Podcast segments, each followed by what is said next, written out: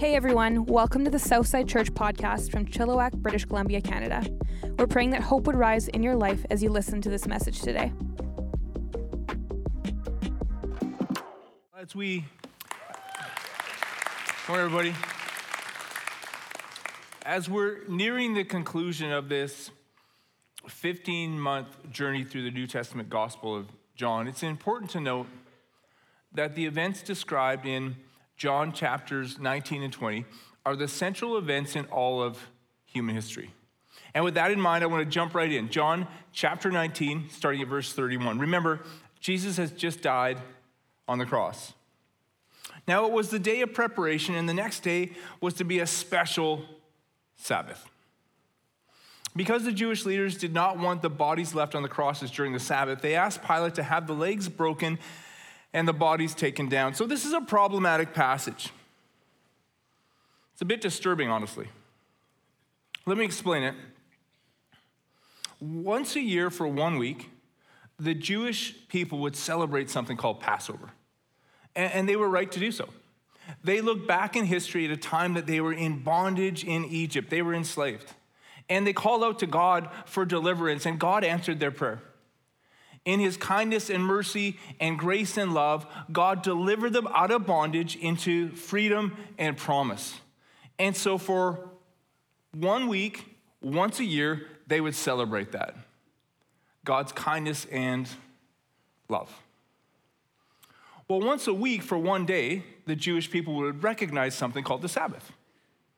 Okay, and the Sabbath was a commandment that God gave to his people that said this hey, every seven days, take a day off take a day off. You weren't meant to, live, to go 24 7, 365. No matter what the social media influencers tell you, God said, You're not built that way. You're not. You need to take a break once in a while. And so, as they recognized the Sabbath, what they were also recognizing is the kindness and love and mercy and grace of God. God said, Hey, you can take a break. I'll look after you. It's going to be okay. So, this passage here talks about a special Sabbath, a special Sabbath. In, in, other words, this is the Sabbath day of Passover week, special Sabbath. And so the Jewish religious leaders say, you know what's really wrecking the vibe here?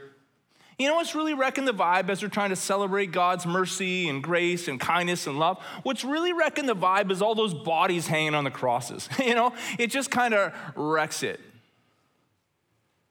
So Pilate, could, could you get the bodies down? Like, especially that one body, you know, Jesus? Jesus Christ, the Son of God. We orchestrated his death. The Jewish religious leaders would have said, We, we pretty much orchestrated his death. And now he's kind of wrecking the vibe because this is what we're trying to do. We're trying to celebrate the kindness and love of God here, you know? And we had Jesus killed. He said he was the Messiah, we didn't have him killed because we didn't believe him. We had him killed because we did believe him. You know, he's going around, he's talking to everybody about the love and the kindness and the mercy and grace of God, and it totally threatened our power and our privilege and our prestige. So we had him killed, the Son of God. And now he's wrecking the vibe as we try to celebrate the love and kindness of God. Does that seem a little off to you? I was asking myself this week how does somebody get there? Looking back some 2,000 years later, how do you get to the point where you don't see the idiocy of that statement? We're trying to celebrate the love and kindness of God here, and the guy on the cross, the one whose death we orchestrated, he's wrecking the vibe. And I got to thinking, I think it happens step by step, you know. Like maybe it starts when your image becomes more important to you than your actual. That would be a problem. Or, or maybe it's when you start to focus more on the masks that you wear than the person who you are. That would be a problem. Or when all of a sudden it matters way more to you the reputation you have than the character you possess. That would be a problem. Every once in a while, I'll have somebody come up to me and they'll say, Mike, man, you're really real when you talk, you know? You tell stories about yourself sometimes that don't make you look real good. Why do you do that? Well, it's a good question. There's a few reasons why I do that. here's number one when you speak in front of people as much as I do, you kind of have a need for funny stories. You know, and when you're as quirky as I am, you find that you yourself are an endless supply of funny stories. So it works out really, really well. And the second reasons I, I do that is because I heard a long time ago that when you talk about your dysfunctions, it actually helps. So that's kind of what I'm doing right now. You know, it's like it's like therapy. So to the hundreds and thousands of people that listen every week, I want to tell you thank you so much. It's really making a difference. I think I'm a little bit less weird than I was a little while ago. So thank you for that. But here's the third reason. It's by far the most important. I've seen a lot of people standing on stages just like this, speaking in venues just like this. And then something happens and you realize, oh, wait, their image was nothing like their actual. The masks that they were wearing did not resemble the person who they are. And, and I don't just find that problematic, I find that real scary. I don't want to go there. Years ago, when I would speak, I would tell stories about growing up. Me and my best buddy, Grant King, I got a million of those stories. I could tell them all day. I would tell stories about myself as a teenager, just over a decade now, you know, and. Um, but when I was 16, 17, 18, 19 years old, I mean, I could tell those stories forever. There's a lot of them. And every once in a while, I still do when I feel like it's the right time.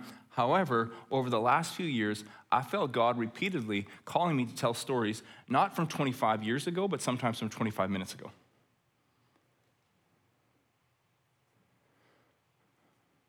I don't want to be the guy that stands on a stage like this pretending to be someone he's not. I just don't. Like, I've been waiting for an opportunity ever since last summer to tell you guys about the time that I, that I almost beat up some mean old guys on a golf course in Osoyoos. No, it really happened. I really did. And, and, and, I think, honestly, the, the only thing that kept me from beating these mean old guys up was just the headline that popped up in my head. You know, Chilliwack pastor wraps nine iron around neck of mean old guy at Osoyoos golf course. It just doesn't, doesn't sound good, you know? Now, I, I, I, tell you that because remember last week? Last week I got up here and I said this I said, hey, your validation and your worth is completely established by the fact that Jesus loves you. That's so true. I, I believe that up here. No, I really do. That, that my validation and my worth, all I need to know is that Jesus loves me and that's enough. But sometimes when a mean old guy in a golf course is saying mean stuff to me, it makes me sad and insecure and kind of worthless. And I felt like punching him in the head. So I thought I would just mention that to you. And I would rather run the risk that if you of you get up right now and leave and say, I can't go to a church where a guy, the pastor is punching, old, I didn't actually punch him is talking about punching old guys in the head, then all of a sudden, a year from now, you go, wait a minute, Mike, you were nothing like the person you said you were. So now let's talk about you. How would you get there? How would you get to be somebody who the masks that you wear are nothing like the person you are? Well, it, it might start here. When you're wrong, you just don't admit it. That would be a problem, right? Or how about this? When you hurt somebody, you just don't apologize. Or you have this very carefully crafted social media image, but it doesn't really bear any resemblance at all to the life that you live and the person you are. Or you tell your kids about the good old days, but you don't tell them about the times that the good old days weren't so good. That would be a problem. Or how about this? Sometimes you gossip and you tell a story about you and another person, and you're trying to throw that other, other person under the bus. You just change the facts a little bit, right? So, like, you're just a complete saint in the story, and they're just a complete sinner in the story. That would be a problem. So these religious Jews are like, hey, these guys hanging on the crosses, they're just, I don't know, they're just wrecking the vibe. We're trying to celebrate God's kindness and love now. So can you get them down? And so the Roman soldiers did. What the Roman soldiers would do at that time is they would take a mallet or a heavy iron rod and they would break the legs of the person hanging on the cross. See, the way a person died on the cross was normally asphyxiation. Because when you're hanging on a cross by your arms like that, you can't expand your rib cage to breathe. And the only way that you could do that is for the people on the cross is they would push off on the nail that was driven through their feet into the cross. They would push off on that nail in order to expand their rib cage and take a breath. Incredibly painful, but you did it just so that you could breathe. And so when the Roman soldiers came by and broke the legs of those hanging on the cross, it greatly increased the speed of their death and they could clear the crosses. The soldiers therefore came and broke the legs of the first man who had been crucified with Jesus, and then those of the other. But when they came to Jesus and found he was already dead, they did not break his legs. Instead, one of the soldiers pierced Jesus' side with a spear, bringing a sudden flow of blood and water. So they arrive at the criminal that was crucified on one side of Jesus. He's still alive, they break his legs. They go to the criminal on the other side of Jesus. He's still alive, they break his legs. They come to Jesus. It seems like he's already dead. But they got to be sure, you know? Like for the Romans, crucifixion wasn't just an execution. It was a warning, it was a deterrent. It was a way of the Romans saying, yo, you mess with the Roman Empire, this is what happens to you. So they couldn't afford, they couldn't take the chance of pulling someone off of the cross who wasn't already dead. So they thought that Jesus was dead, but just to make sure, they drove a spear through his side and into his heart. And out of the membrane around his heart flowed blood and water, which shows us this that the spear that would have killed him showed that he was already dead. See, when blood and water flows out of the membrane around your heart, it shows that you've dealt with something called hypovolemic shock, which is just a fancy way of saying not enough blood. Not enough blood in the body. In the hours before Jesus was crucified, he was beat almost to death.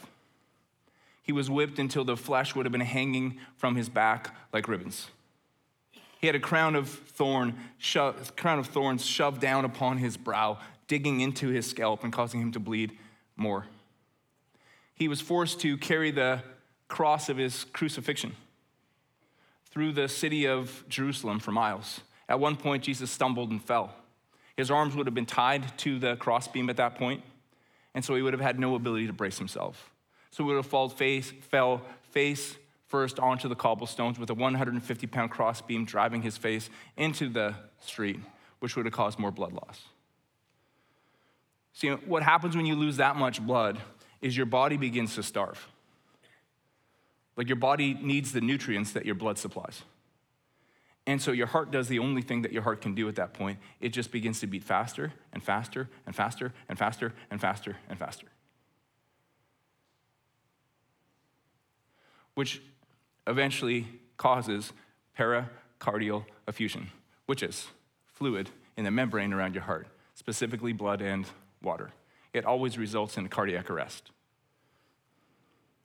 So the spear that was driven into Jesus' side, the spear that would have killed him, revealed that he was already dead and revealed how he died. The man who saw it has given testimony, and his testimony is true. He knows that he tells the truth, and he testifies so that you also may believe.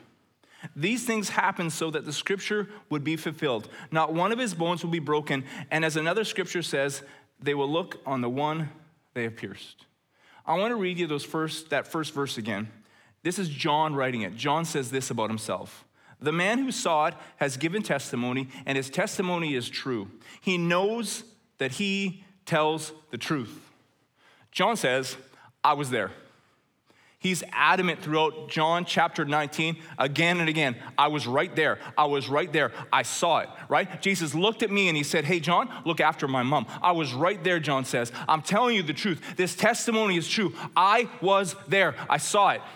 I saw him breathe his last breath. I saw the spear driven into his side. The spear that would have killed him, but revealed that he was already dead. John says, This is true. I'm telling you the truth. He's adamant. And I believe there's two reasons for that. Number one, you got to remember that at the point that John is writing his gospel, he's an old man already. Years and years have passed since that event, since watching Jesus die on the cross.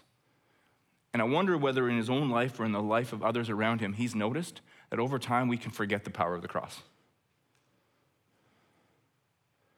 Over time, we can think back on the cross, and it's not as powerful as it once was, you know? And we're not as grateful as we once were, and we're not as full, as, full of faith as we once were. And John says, Look at, look at, I'm an old dude now, so listen to me. I was right there. I saw everything. I saw him breathe his last breath. I saw everything he went through for you and for me. I saw it. Don't lose the power, don't lose the faith, don't lose the gratitude. And I believe there's another reason why John was so adamant because he wanted to address skeptics. Throughout his history, there have been skeptics regarding the story of Jesus. They would suggest it's just that it's a story. The whole thing is made up.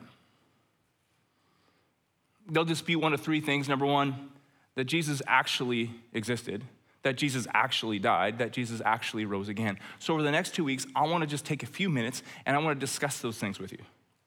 So, number one, did Jesus actually exist? Now, there are many scholars, both inside and way outside the church, that would tell me it's a waste of time to even talk about this. It's so obvious historically that Jesus actually existed. But I want to address it anyways because John seems to think it's important. So if John thinks it's important, I think it's important. So let's talk about that. Jesus actually existed. First reason I can give you is this that the Bible, the Bible is the most accurate and reliable source we have on ancient history. Specifically, when we talk about Jesus, we're talking about the New Testament. It's the most accurate, reliable source that we have historically. It meets the test of corroboration, of clarity, of consistency. It's completely accurate, completely reliable. Now, there are those who will say, though, oh, wait a minute, Mike. You can't use the Bible to prove the Bible. You ever heard that? You can't use the Bible to prove the Bible. That sounds good, right? The problem with it is that while it sounds good, it's completely nonsensical. And, and I'm not looking to be mean spirited here, but I want to kind of drive towards the truth just like John did. I want to get a little intense about it. So, when you say to me, you can't use the Bible to prove the Bible, what do you mean by that? Let's talk about the New Testament in the Bible for a second. It's 27 books written by nine different authors. So, what do you mean you can't use the Bible to prove the Bible? What do you mean by that? Every one of them is completely corroborated, consistent, and clear. And one more thing this is how history works, right? Like when you study history in university, you look at a source and you decide is it reliable? Is it accurate? Is it corroborated? Is it consistent? Is it clear? If so, then these events occurred. But let's imagine that we decide okay, we're not going to use the Bible to prove the Bible. Okay. Okay, let's go outside of the Bible for a second. There was a Roman historian named Tacitus. Tacitus wrote often about a man named Jesus Christ who inspired a movement called Christianity. There was a Roman governor named Pliny the Younger. I always get a kick out of that name because I wonder what they called him when he got older. I guess they still called him Pliny the Younger, but it doesn't really matter. I know that. Um, but he would write letters, and in his letters, he would talk about this group of people called Christians. And, and they would meet on a specific day of the week, and they would sing songs to someone named Jesus Christ, a man who actually existed. There was a first century historian named, a Jewish historian named Josephus.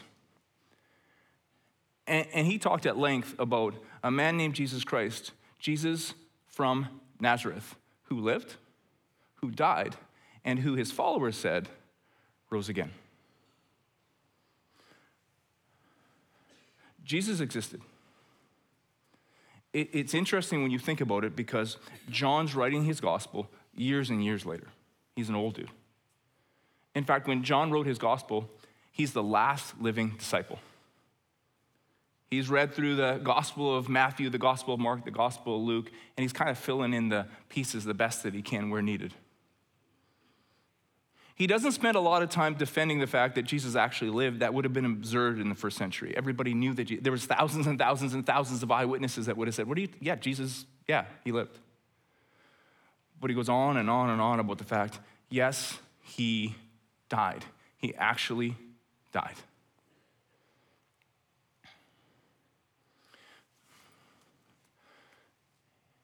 If you're joining us online or in person or in overflow today, There's one thing I know about you if you're new or newish. If you still have questions about this whole Jesus thing, there's something I know about you. There's something I love about you, by the way. You're a truth seeker. You're a truth seeker. And so, what I want to suggest that you do, what I want to invite you to do, is I really want to ask you hey, seek truth. There, there's catchphrases like, you can't use the Bible to prove the Bible. Neat. Okay, that's fine. So can, can we seek truth? Can, can we seek what is true? Jesus promised, by the way, in John chapter 14, he said, I am the way, the truth, and the life. You seek truth, you'll find him. Here's what I'm suggesting I'm suggesting that there was a man named Jesus, fully man and fully God. He predicted his own death and resurrection, and then he pulled it off. Not only that, he did it. All of it, he did it for you. See, I talked earlier about the test of corroboration of clarity and consistency. I want to give you one more C today. One more C would be the test of cost. What's the cost that was paid for those who believed in Jesus in, in the decades after he died and rose again? There were hundreds, thousands of people who followed Jesus, and they were put to death in incredibly painful ways. And at any moment, at any moment, they could have spared their own lives by saying this okay, well, Jesus didn't actually exist. Or Jesus didn't actually die. you know, he, he didn't actually rise again, except they didn't deny him because it's true. And I want to implore you as a truth seeker keep seeking truth. He predicted his own death and his own resurrection, and then he pulled it off for you. That's a big deal. Later, Joseph of Arimathea asked Pilate for the body of Jesus. Now, Joseph was a disciple of Jesus, but secretly, because he feared the Jewish leaders. With Pilate's permission, he came and took the body away. He was accompanied by Nicodemus, the man who earlier had visited Jesus at night. Nicodemus brought a mixture of myrrh and aloes, about 75 pounds. Taking Jesus' body, the two of them wrapped it with the spices in strips of linen.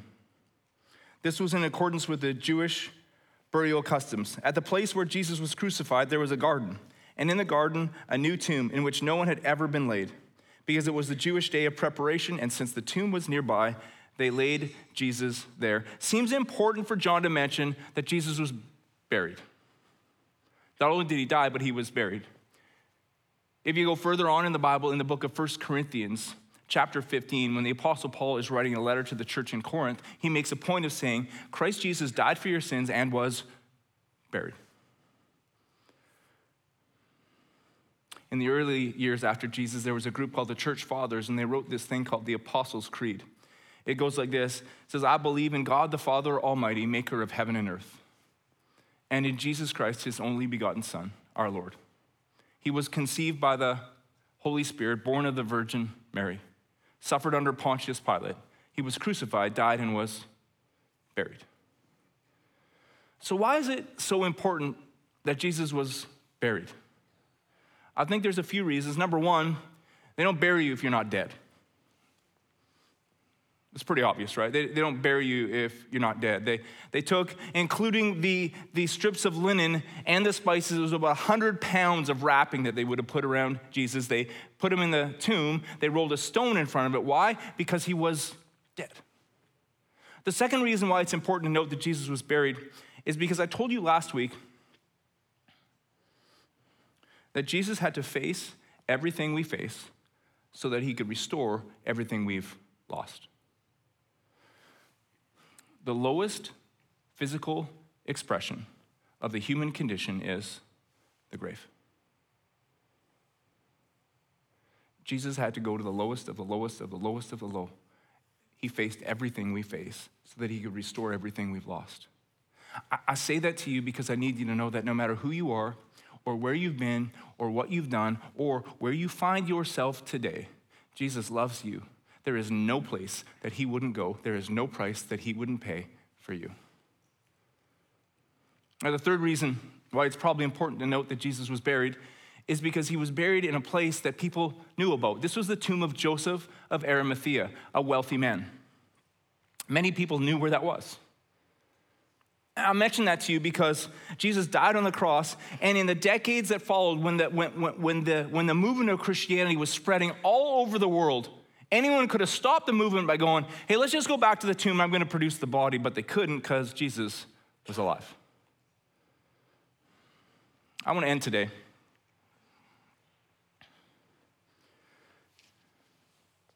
by talking about a guy who I really like, a guy named Nicodemus. The last time we talked at any length about Nicodemus was back in John chapter 3. A couple things that you need to know about him he was a Pharisee. Nicodemus was a Pharisee. The Pharisees were really, really religious Jews. They did not like Jesus at all. See, Jesus came preaching a message of love and kindness, and it threatened their power and their privilege and their prestige. So the Pharisees opposed Jesus at every turn. In fact, they ended up being largely responsible for his death. And yet, Nicodemus was a Pharisee, but there was something about Jesus that captivated him. Back in John chapter 3, we read that Nicodemus actually snuck to see Jesus under the cover of darkness. And there's this famous conversation that Jesus and Nicodemus have. Jesus says to Nicodemus, Hey, Nicodemus, you must be born again. And Nicodemus is like, What? That makes, I must be what? Born again? And then, so Jesus restates. He says, okay, how about this? For God so loved the world that he gave his one and only Son, Nicodemus, that whoever believes in him will not perish but have everlasting life. For God didn't send his Son into the world to condemn the world, but that the whole world would be saved through him. And we don't really know exactly what becomes of Nicodemus after that conversation. Like, does he immediately in that moment decide that he's going to be born again, that he's going to put his faith in Jesus, that he's going to follow him? We don't really know. If so, we know that he was pretty secretive about it. Maybe on the other hand, he leaves that conversation with Jesus back in John chapter 3, and he's like, man, that's some stuff to think about. I really, really got to mull that over. But right here in John chapter 19, we see Nicodemus has gone public with it. He's made his decision when he decides he's going to show up and bury Jesus, that's it. Pharisees aren't going to like it.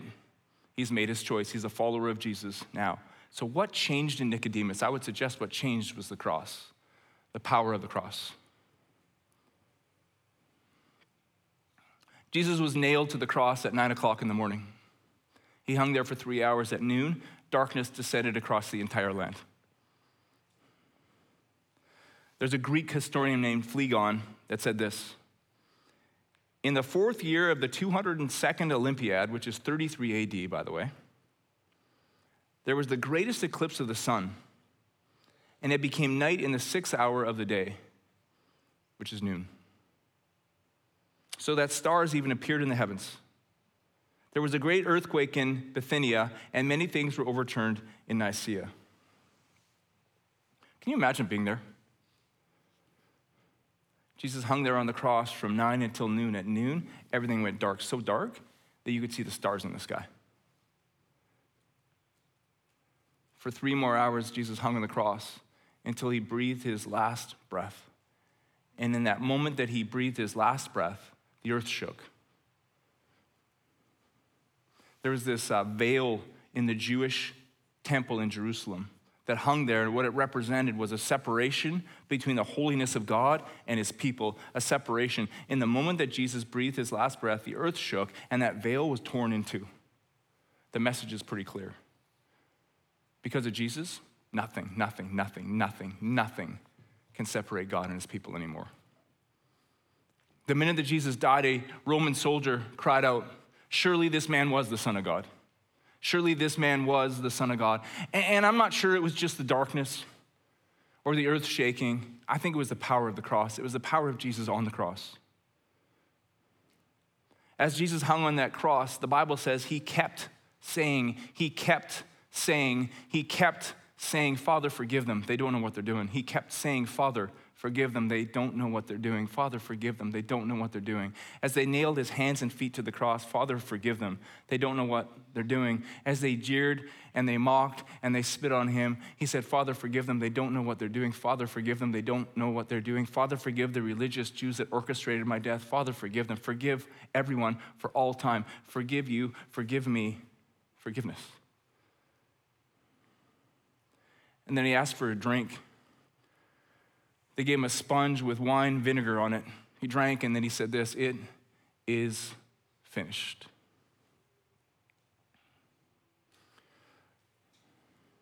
The statement's pretty clear. Jesus was saying everything that needed to be done for your salvation has been completed. Everything that needed to be done for your forgiveness has been completed. Everything that needed to be done for you to be born again, to go from spiritually dead to spiritually alive, has been completed. Everything that you needed to step into eternal life has been completed. So now, so now, the move is yours. I'm going to give you a two minute warning. In two minutes, I'm going to give you the chance to be born again. I'm going to give you the chance to put your faith in Jesus. Everything that he needed to do, he's done. Now the move is yours. Would you accept it? You say, I don't know everything yet. I'll tell you what you can know today that it was God's idea that you would be online right now, that it's God's idea that you're here right now.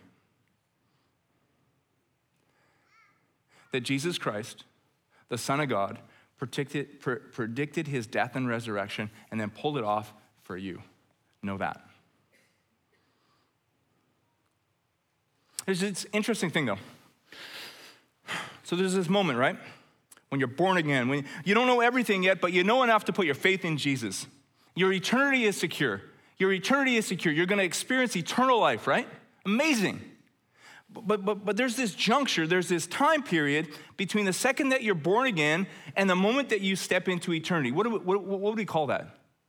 The rest of your life. Yeah, okay, that's, that's a good way to put it. The rest of your life. God's plan for you is that you would start that eternal life that He's called you into right now. Don't wait. God's plan for you is that you would step into amazing right now and not settle for ordinary. But I know something about Jesus. He's not a bully. He's not going to drag you into amazing. He's going to invite you one next step at a time, one next step at a time. So that brings me to baptism. Baptism. The Bible says, believe and be baptized. If you are a follower of Jesus, if you've been born again last week, 27 minutes ago, 45 years ago, and you have yet to be baptized as a believer, that is your next step.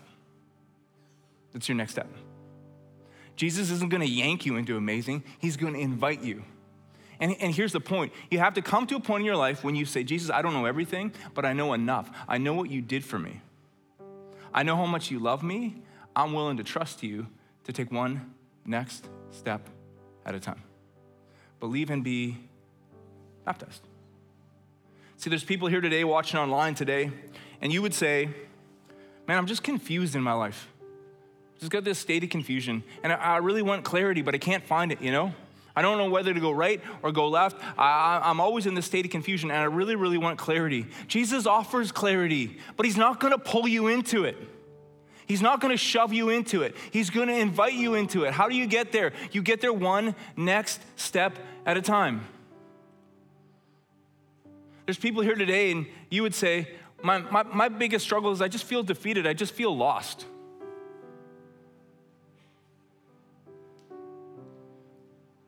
Like there's all these things that I want to do, but I don't do them.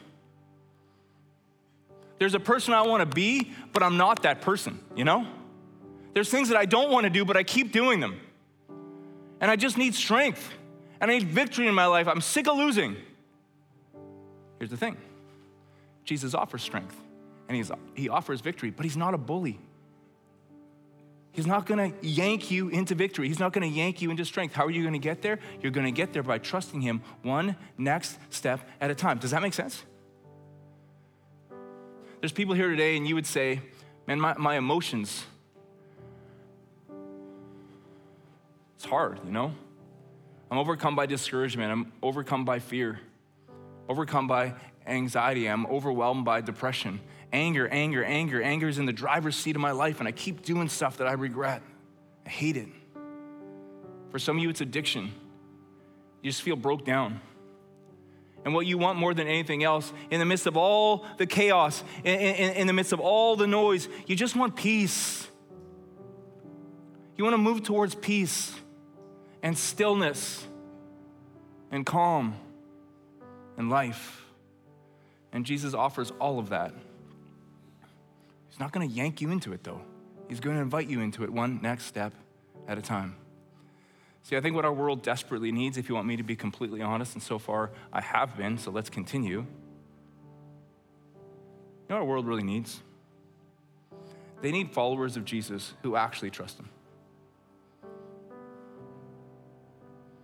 Followers of Jesus who aren't perfect, but they're progressing. Like they're becoming the people they were created to be the husbands that they were created to be, the wives they were created to be, the parents, the siblings, the friends they were created to be. That would change the world. How in the world do we get there? We get there just by trusting in one next step at a time. My wife Corinne and I got baptized in our early 20s. I remember sitting in church and the pastor said, Believe and be baptized, believe and be baptized. And it hit me, you know, because I had never been baptized as a believer. And I remembered in that moment that my mom and dad had me baptized as a little tiny baby. They told me that, you know? And I just think, what a beautiful thing for them to do. Incredible. But the pastor said, if you read the Bible, it says, believe and be baptized. And so I thought, okay, well, now the next step is mine. Like the prayer, the prayer that was evident eh, by my parents when they had me baptized as a little baby, now it's my time to, to step into that prayer, to step into that faith and get baptized. Corinne and I had been married for about a year at that point. And to be completely honest with you, our marriage wasn't very good. We loved Jesus and we loved each other, but it was so hard. Now, I'm not going to speak for Corinne. I'll speak for myself, though. I know my part of it. I was really insecure and I was really angry. My anger was never directed at Corinne, but it was always directed at me, and it did a lot of damage. we got baptized together. And I will tell you honestly, it changed the course of our life. Of course, it did. It's just faith. Coming to the point in your life when you say, Jesus, in light of everything you've done for me, I'm going to trust you enough to take my next step. So I'm going to ask you to be thinking about that. If you signed up, we got a bunch of people signed up this service to get baptized. We had to double tank it. That's, that's the, we went the double tank look this time, okay, which is going to require a lot of attention, especially from the guys who aren't great at multitasking. This is coming up in a minute. But if you already signed up to get baptized, get ready. However, if you've been a follower of Jesus for two weeks or 45 years and you have yet to step up and believe and be baptized, today's your day. We got everything you need, right? We got towels, we got clothes, we got dippity doo if you really need it, okay? So whatever. I don't know why I said that. We probably do, though. I'm pretty sure we do. Do we? Okay. I hope we do. Um, oh, yeah, get baptized. One next step at a time.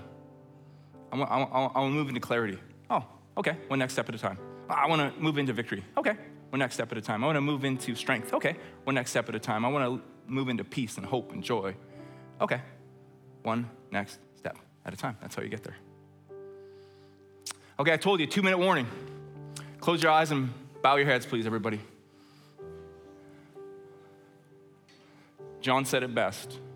This testimony is true. I'm telling you the truth. Jesus loves you. There's no price he wouldn't pay, there's no place he wouldn't go. He loves you so much that he died for you, he rose again for you. Everything that needed to be done for you to step into eternal life that could start right now.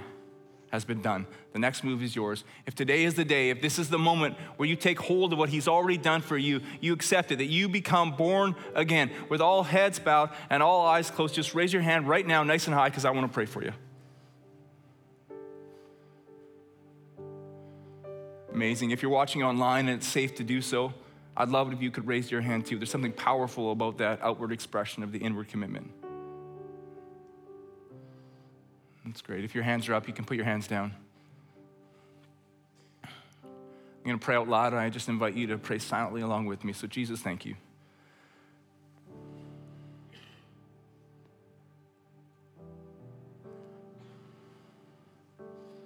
Thank you for the cross. Thank you for forgiveness. I accept it today. Jesus, I pray that you give me the strength to follow you, one next step at a time. Become everything that you created me to be. I love you. I trust you. I'm thankful for today. I'm thankful for tomorrow. I'm thankful for forever. In your name I pray. Amen. Amen. Let's celebrate.